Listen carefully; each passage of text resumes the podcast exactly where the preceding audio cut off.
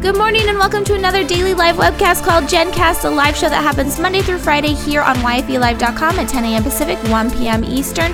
And today is a members only Monday show. I'm really excited because our guest today is the founder of aircarryon.com. We were just talking about that domain name. How crazy is that? Her name is Francine. She's going to be joining us shortly to talk a little bit about her product that she's just got done as far as manufacturing, the design, everything, all the work that goes into actually creating a product. And she'll be kickstarting it shortly. So she's going to be on today to tell us a little bit more about that, how to do that, how to even get started, where the idea came from, and everything. So I'm your host, Jennifer Dono. You can tweet me using the hashtag uh, GenCast. And then my hash or my Twitter username is uh, Jennifer Dono. So I'm really excited today because it is a Seahawks Monday. For everyone um, that doesn't know, I'm in the Seattle area, and when I dropped my son off at school today, it was literally blue and green everywhere in town. so it's a really big deal here in Seattle, and I just wanted to mention really fast how inspired I am by last night. I'm pregnant, so I'm really emotional as it is. But Russell, um, Russell Wilson got on when he was accepting, or no, it was the press, the first, like the lady that shoved the mic in his, his face and asked him about uh, the win. And he said at the very beginning of the year, he told everyone, why not us? And it was something his dad instilled in him, why not you from a young age. And I love that. I like, I'm almost starting to cry just thinking about it. So I just, I encourage you guys to check it out if you haven't. I mean, whether you're a Broncos fan or a Seahawks fan, it's still inspiring to see an underdog uh, come up and win stuff. So, yes, at Miss Renata, go Hawks, right?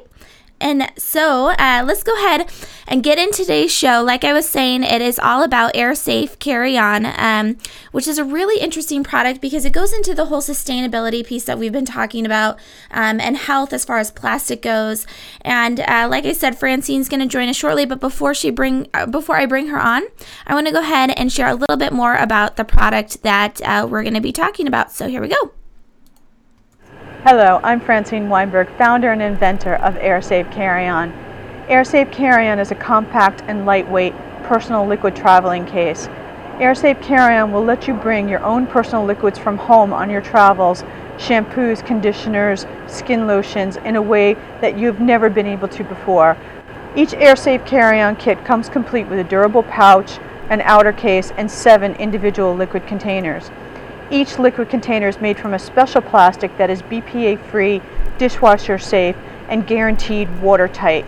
When you're done with your travels, simply put the liquid container in the dishwasher and it cleans up easily. We're launching our product on Kickstarter and we're pre selling the AirSafe Carry On products. Please join us for a better way to travel. Purchase one of our awesome backer rewards and bring style and convenience back to travel. So that was just a little bit about the product. Let's go ahead and bring Francine on, the creator of Air Safe Carry On. Francine, thank you so much for joining us today. Thank you, Jen. Thank you for having me. So, tell us a little bit about your background because I feel like manufacturing and creating any product that is something that is um, tangible that you can touch and you can ship and that you create it just feels like an, a complete mystery to me. I don't even know oh. where to start. So, is this something you were doing in a past life? Is this something that you have a lot of experience with? No, no, actually, I, well, I have an engineering background and I'm a project manager, so I had some skill sets to bring this to market, but the aspect of plastic injection molding was a whole realm. Plastic injection molding. Yes, plastic. The AirSafe Carry-On is a plastic-based product, and so it's. Uh, yeah, so let me step back a second. So plastics are made a number of different ways. Many of them are injection molded, which means that created design design is created, a mold is created from it, and the actual plastics are injected into it. That's how cosmetic uh, uh, cases are made. See, the outer cases for cosmetic cases, they're made from plastic injection molding. And so that's how my product is made as well. I had to learn a lot about that. So you said you were an engineer. Uh, how did you? I mean, where did this idea come from? Is this something that you were doing in your job? Is it something personal? What's the story behind AirSafe Carry On? Right. No, I, I, well, I'm a professional consultant. I'm a professional project manager, and what I do is deliver very complex projects for large companies Um, so that's my background. I do have an engineering, my undergraduate degree is engineering, MBA as well. Um, but no, my, my background is not in manufacturing at all. And the idea behind this was really originated a couple of different ways. The um, the awareness about um, the health hazards of some types of plastics really originated. My brother was a chemical engineer, and he passed away from uh, uh, he passed away from a bone cancer that's linked to toxic chemicals. He worked in a semiconductor plant and was exposed to a lot of chemicals there. We could never really tie that definitively, but you know, he died at a very young age from a very rare sad. cancer. Yeah. I'm sorry.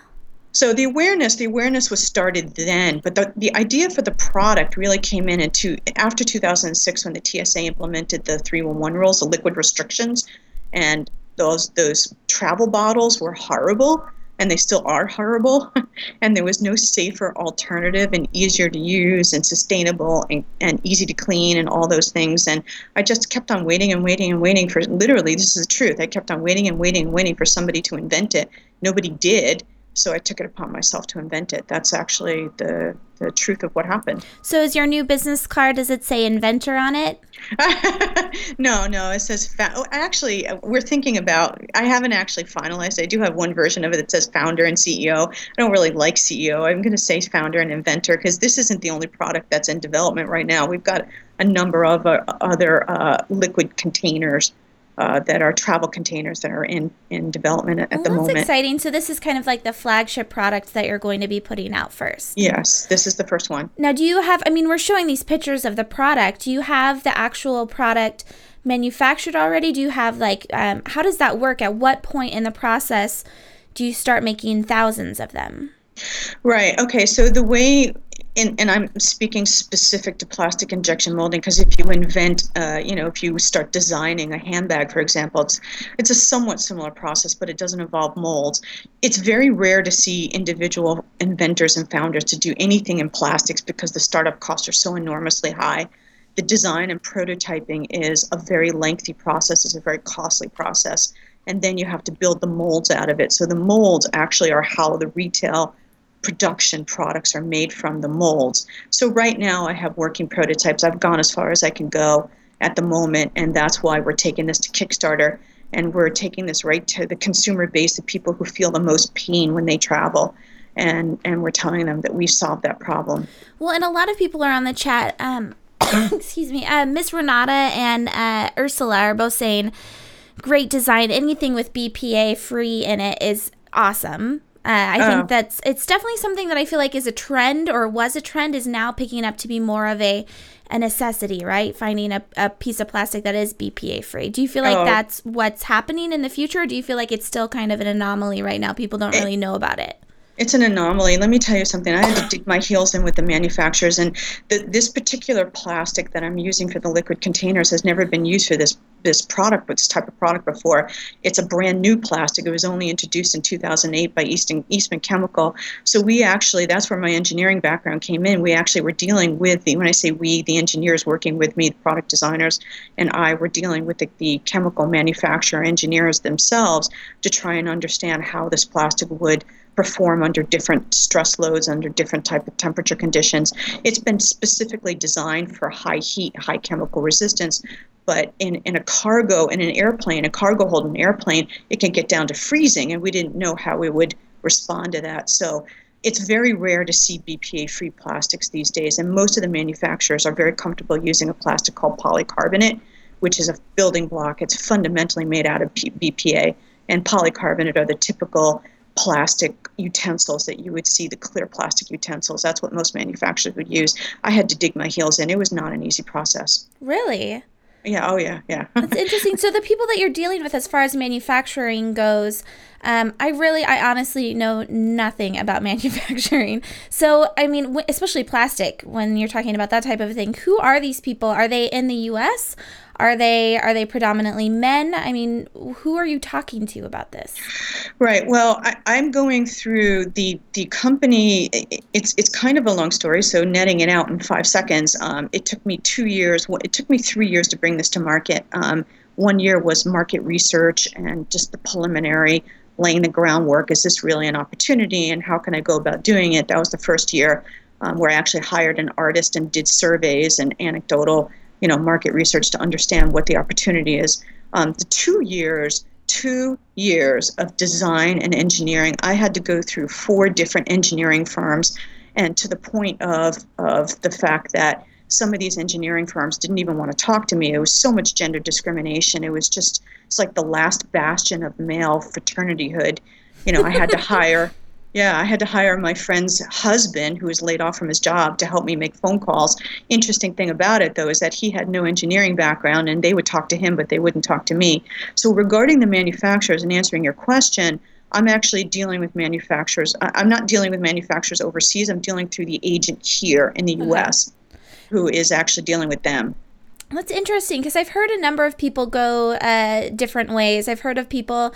So we had someone on YFE chat uh, that had a similar experience to you, um, but she visited the plants in China that she was going through. It was she's creating bamboo toothbrushes, mm. and as far as oh, the design cool. goes, she actually designed it herself alongside a partner, and it was hilarious to hear her talk about the actual process of you know putting together the toothbrush because her toothbrush isn't just a stick of bamboo there's a lot of uh, design elements with the packaging and everything um, but she you know she has pictures of herself putting together with like paper they'd sketch it oh, out on wow. paper yeah. and like yeah, yeah, and yeah. fold it up so uh, yeah. one of the questions that we have on the chat here from uh, Tubi is uh, was the inspiration for the plastic what was the inspiration for the design of the actual carry-on case because someone even uh. mentioned you know there's there's a mirror on there and and everything is in um it's uh, let me show the picture. There's I don't, what's that shape called? Hexagon. Yeah, and so hexagon. Yeah. yeah, and it's all you can put it in the dishwasher. So where did the actual idea for how it looks come from? Is that part of the process that evolved over the two years? Yeah, it was part of the process that evolved over it. I originally wanted squares, and engineers told me that the square, the corners of the square, would be a failure point. It would never seal solidly, and so they wanted to do cylindrical because it distributes the force of the pressure of the lid and it will seal it a lot more easily. They want to do a cylindrical cap that screws on. And I've traveled so much in my life, I know caps can get lost, particularly in the middle of a trip. It's just really problematic. So I was really um, very much uh, set on a hinge. Unfortunately, hinges and gaskets don't go together all that well. So it was partly a design element, and it just was a flash of inspiration. I get asked that all the time how I came up with a hexagonal design. What's the what's the median point between a square and a circle? It's a hexagon. And that's how I came. That's literally how I came up with it. And the hexagonal shape was pretty key though too, because then you could get your fingers inside the case and pull it out um, of of where it sits on the bottom of it. Um, so it made it easy. I I always appreciate hearing what goes into the actual design of whether it's a website, an app, or a product because I feel like uh, what we get at the very end is a lot of years, a lot of time, a lot of sweat, a lot of tears. And it's always amazing to hear how the ideas came. And I think it's funny that you're just like, what's the halfway point between a circle and a square? I would never. Yeah, that's that's it. That. uh, so, so I want to talk about the Kickstarter before uh, we end at, before we run out of time uh, because you've already gone through this crazy process of having to deal with manufacturing and designing the product and now you're getting funding and rather than going through like an investor or someone that can just give you a quick inflection of cash you like you said you want to go straight to the consumer that has that pain point. So what have you done to prepare for the upcoming campaign because it kicks off on February 12th, right? Yeah, yeah. Right now we're we're pending approval from Kickstarter on the actual campaign. Everything is done and ready to go. Congratulations. Um, thank you, thank you. Um, so, you know, anytime you do Kickstarter, I mean, people who are smart about Kickstarter, fifty percent of a Kickstarter campaign is marketing, and that's just pure and simple. So we've had a social media marketing program going now for several months. Um, we've been lining up bloggers, we've been lining up people to talk about it. Um, it's been a difficult process because most people don't want to talk about something that doesn't already exist. Right. And so bringing it directly to the consumer was the best thing that I could do. I, I, actually started to talk to angel investors, and you know, there are although women are making a lot of inroads in angel investors and venture capitalists, the predominance of them are men, and they want technology. I actually competed in a contest, a, a startup contest, um, just a few days ago, and you know, just it, I, I, you know, they, they didn't select my company, which is really kind of shocking to me because I know it's going to do well. But you know, they selected a website, you know, because they want websites, they want technology, and so I, I elected not to go that route and not to even deal with it. And you know, uh, and, and not that I have anything against, I'm not gender biased against men, but I just don't want to have to sit there and convince a man of the problem that I know exists. It's interesting that uh, you're you got the impression that people want technology startups. They want to invest in that. You're not the first person I've heard um, say that. Uh, it's it does there it does feel like there's a, a small amount of accelerators or of incubators that are out there that are taking in product based uh, companies. And even then i feel like the trend is going to be more of the like we've been talking about the um, wearable technology. Mm. uh, so it's still getting into that tech realm. So uh, Francine, congratulations on everything that you've been able to accomplish. Thank you. It's such a huge feat, and it's definitely inspiring uh, to have someone basically go ahead of us and um, make something happen so that other women can hopefully follow in the future. Is there any big pieces of advice you'd give for an aspiring female entrepreneur that maybe has been in business but is interested in getting into that product realm or they're actually inventing something that you can hold and touch and feel? I, I, would say two things. I would say, firstly, make sure you have a viable idea. And, and, this isn't asking your friends and relatives and family. This is actually querying and finding strangers who actually would be your target market. That's the number one point. Number two, once you do find you do have an idea, do not be discouraged because I found that it's probably an 80 20 split of people who will try and discourage you because for whatever reason. I don't know. I haven't figured out whatever reason it was. I can't tell you how many people could told me it couldn't be done. It won't be done. You'll never do it. You know, it's there's a lot of negativity around it. But if you find you have a viable idea and you believe in that idea, push it forward with everything you have. I love that. Francine, where can we find out more about the product? And I, this is a fun story too that we'll have to tell another day. You'll have to write a blog post about it or something. Her domain name is actually aircarryon.com and you also have airsafecarryon.com. Both, yeah. And I just thought that was crazy that that was available in the first place. And you said GoDaddy was really good too. And just a side comment, their commercials last night on the Super Bowl. What were your? Did you get to see it at all, Francine? I, I, you know, I did. I saw, I saw the, all the commercials, and, and I'm really excited about like putting some applications into into it because GoldieBlox was actually launched on Kickstarter as well and she she the woman who did that had a very similar story to mine where she just pushed it forward no matter what and yeah kudos to her yeah so the godaddy commercial was great too i read a, a, little posting about it today that the woman's boss didn't even know she was quitting so it actually was a true story yeah that's awesome. Yeah. yeah, I was really impressed by it. I I'll have to talk more about GoDaddy on Wednesday for the winning headline show, but um, I just loved the story about your domain name. So, where can people find out more about aircarryon.com and the upcoming Kickstarter campaign? Right. Well, if you go to the domain name aircarryon.com, you'll see that there's going to be a link right to the Kickstarter, and we're going to make it really easy for people. You can follow us on Twitter. It's actually airsafecarryon.com on Twitter and Facebook follow us on there. The domain is aircarryon.com to make it simple for people. Um, follow us on, on any of the above, any of the social media. Type in airsafecarryon.com and you'll you'll find it. Um, you know you'll find it everywhere. Um, and yeah, you can follow us and we'll have announcements about it. Awesome. All right, Francine, thank you so much for joining us this morning. Thank you very much. Thank you for having me. All right, everyone, you've just been watching Francine of aircarryon.com. Make sure that you check out our website and the upcoming Kickstarter that goes uh, gets started February 12th. What an incredible story. I love it when entrepreneurs persevere and they make sure that even if it's years later, they still are going forward with their vision and their goals. So, this has been the daily live webcast called GenCast that happens Monday through Friday at 10 a.m. Pacific, 1 p.m. Eastern. Hopefully, you'll join us for a live show in the future on yfelive.com. In the meantime, sign up for our updates at yfe.me forward slash mailed it. This has been Jennifer Donald. Thank you so much for joining us and have a fantastic members only Monday.